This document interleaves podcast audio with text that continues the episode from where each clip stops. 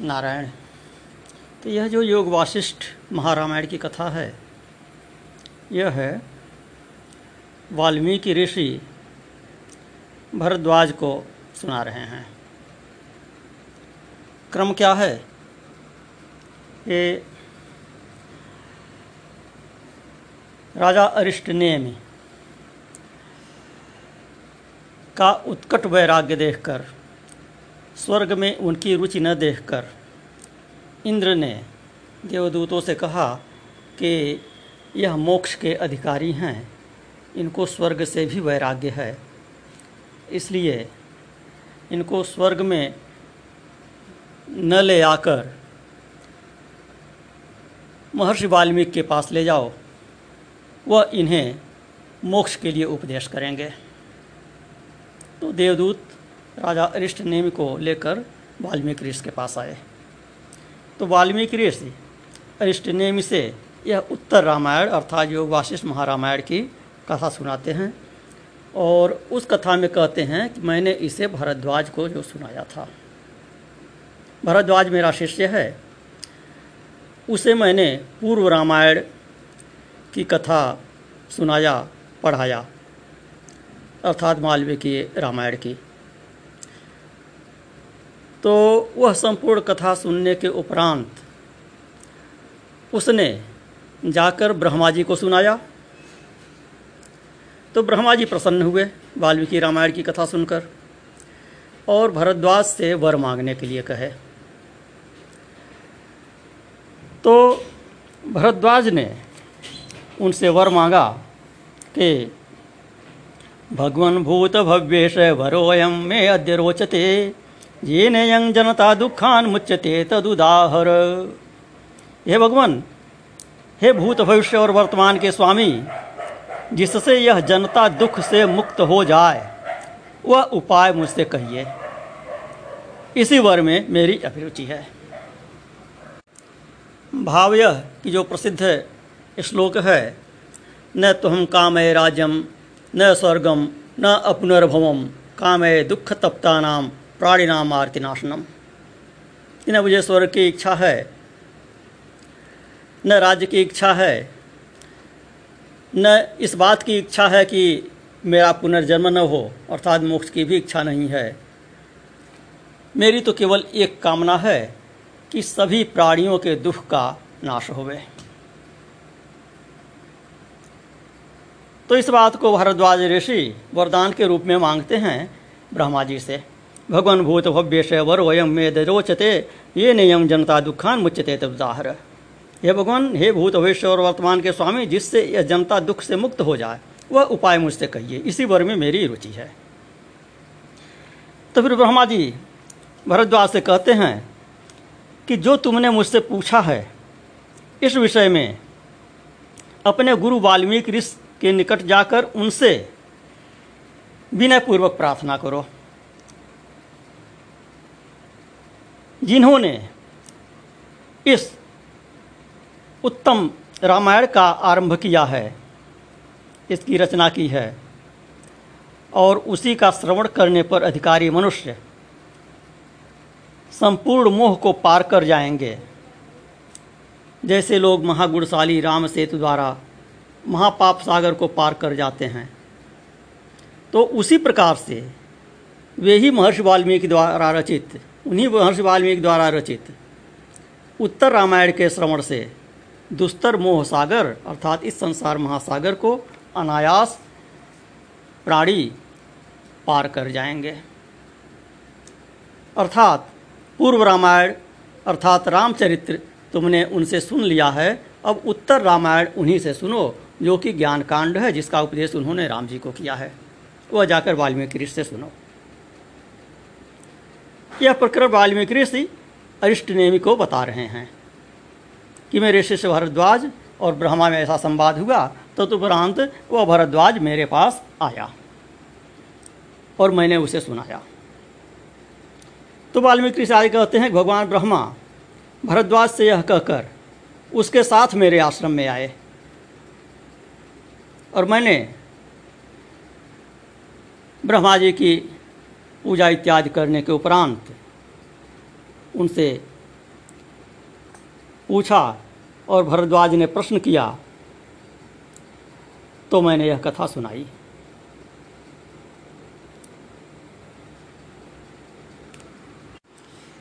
ब्रह्मा जी ने संकेत में आदेश दिया वाल्मीकि ऋषि को कि जैसे शीघ्रगामी जहाज़ द्वारा दुर्लंघ महासागर अनायास ही उत्तीर्ण हो जाते हैं लोग।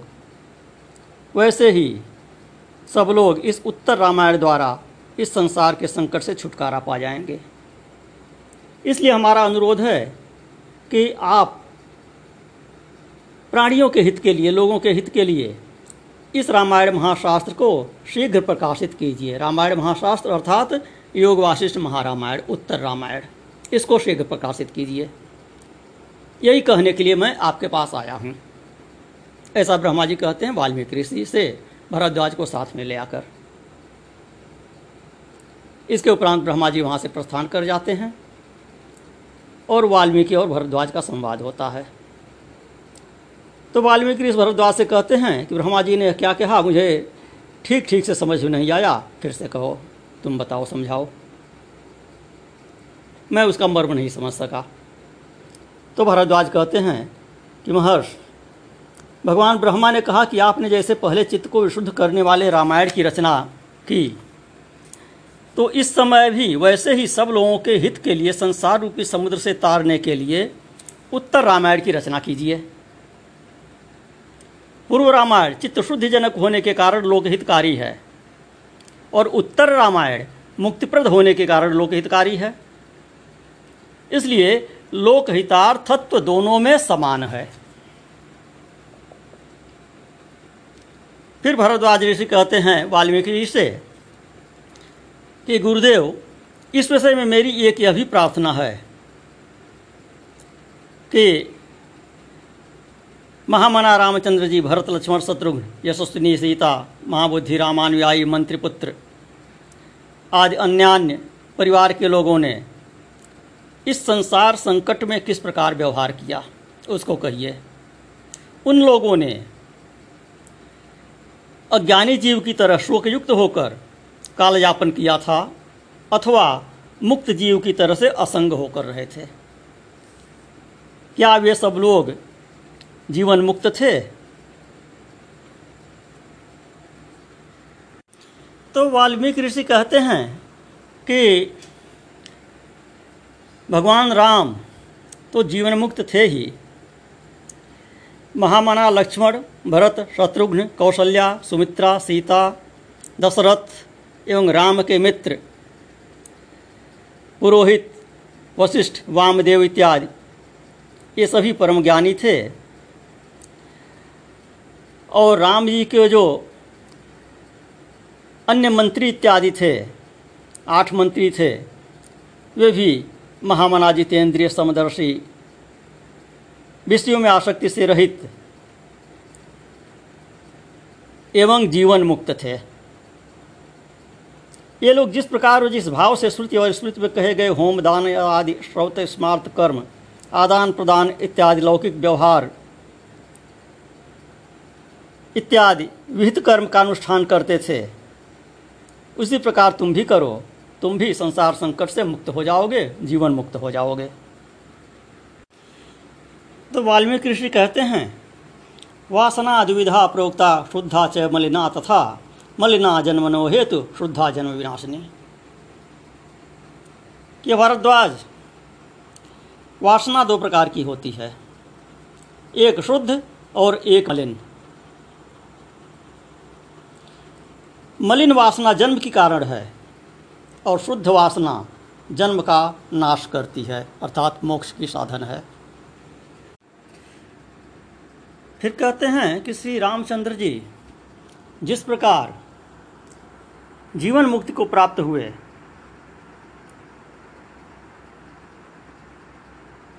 उस मंगलदायिनी कथा को मैं तुमसे कहूँगा।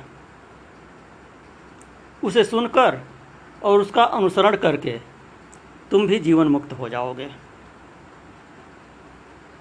तो कहते हैं कि रामचंद्र जी जब गुरुकुल से लौटकर आए, कुछ दिन घर में बिताए, उसके उपरांत उनकी इच्छा हुई तीर्थाटन करने की।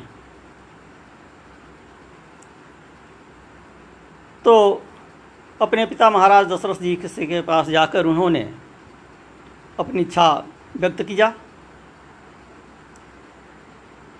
कहे, पिताजी तीर्थ देव मंदिर, वन और आश्रमों के दर्शन के लिए मेरा मन अत्यंत उत्कंठित हो रहा है।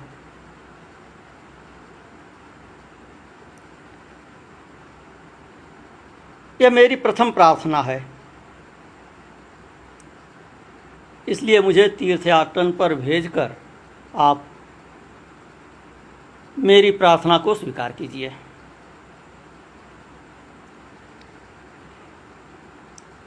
अब यह प्रथम प्रथम प्रार्थना थी श्री रामचंद्र जी की। श्री रामचंद्र जी द्वारा इस प्रकार प्रार्थित महाराज दशरथ ने कुल गुरु वशिष्ठ जी के साथ परामर्श कर श्री राम जी को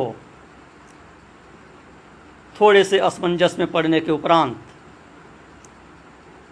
आज्ञा दे दिया तीर्थ यात्रा के लिए, क्योंकि यह अभी उनकी प्रथम प्रार्थना थी। इसमें कुछ नरुनुच करना उचित नहीं था।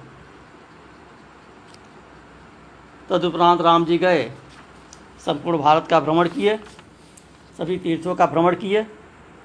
तीर्थों का विस्तार से वर्णन है इस अध्याय में। उनके विस्तार में न जाकर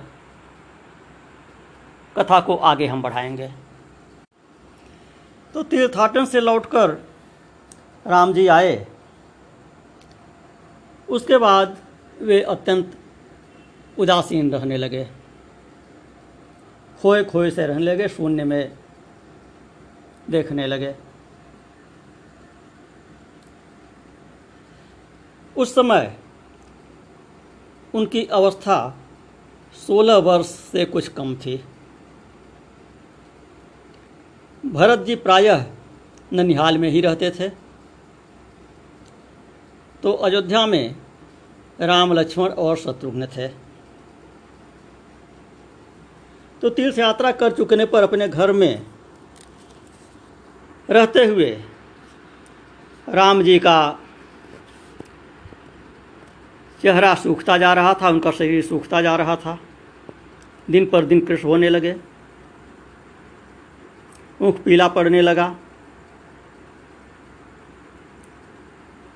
हमेशा जैसे चिंता से ग्रस्त रहते हों, चुपचाप निश्चेष्ट रहने लगे। शरीर कृष्ण होता गया। दुखी और उदास से रहने लगे। चित्र की भांति स्तब्ध, निश्चेष्ट किसी न कुछ बोलना, न चालना, न हँसी, न मज़ाक, न हास परिहास, न कोई मनोरंजन, न कोई राजपाट की बात, व्यवस्था संबंधी, न कोई चर्चा। तो राम जी की इस स्थिति को देखकर लक्ष्मण और शत्रुघ्न को भी क्लेश होने लगा। राम जी नहीं खाए पिए तो ये लोग कैसे खाए पिए? ये लोग भी दुबले होने लगे। अब तीनों पुत्रों को दुखी और कृष्ण देखकर, दुबला होता देखकर, सभी रानियों को और दशरथ जी को बड़ी चिंता हुई। राम जी ने फिर वशिष्ठ जी को बुलाया, उनसे पूछा कि आखिर क्या कारण हो सकता है? राम जी, किस लिए इतने खिन्न हैं? तो दशरथ जी के इस प्रकार पूछने पर वशिष्ठ जी ने कहा, राजन इसमें कुछ कारण है।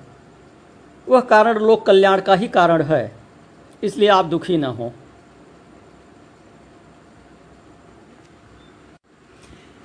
तो वशिष्ठ जी के आश्वासन देने पर दशरथ जी थोड़ा सा आश्वस्त हुए।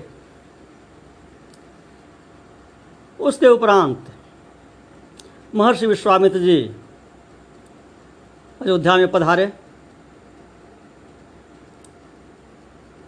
महर्षि विश्वामित्र सदा यज्ञ इत्यादि धर्म कर्म किया करते थे। निर्विघ्न पूर्वक यज्ञ समाप्ति के लिए राम जी को दशरथ जी से मांगने के लिए आए हुए थे। संदेश भिजवाए द्वारपालों से जाकर महाराज दशरथ से कहो कि गाधिपुत्र विश्वामित्र आए हुए हैं। द्वारपालों ने जाकर सूचित किया महाराज दशरथ को।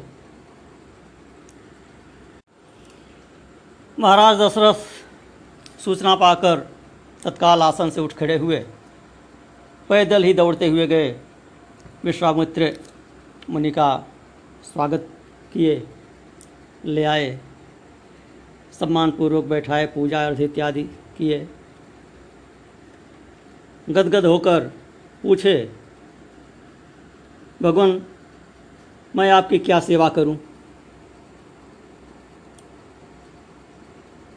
पहले आप राजस शब्द से अभित होते थे, अब आप तपस्या के बल से ब्रह्मर्षित्व को प्राप्त हो गए हैं। आप मेरे परम पूज्य हैं। आपको न किसी वस्तु की अभिलाषा है, न किसी से भय है, न क्रोध ही है। न किसी चीज़ की इच्छा है, फिर भी आप मेरे पास आए हैं। तो बताइए, मैं आपकी क्या सेवा करूँ? बिना कहे स्वयं ही आह्लादित होकर, गदगद होकर अपने आप को वचनबद्ध कर लिया महाराज दशरथ ने।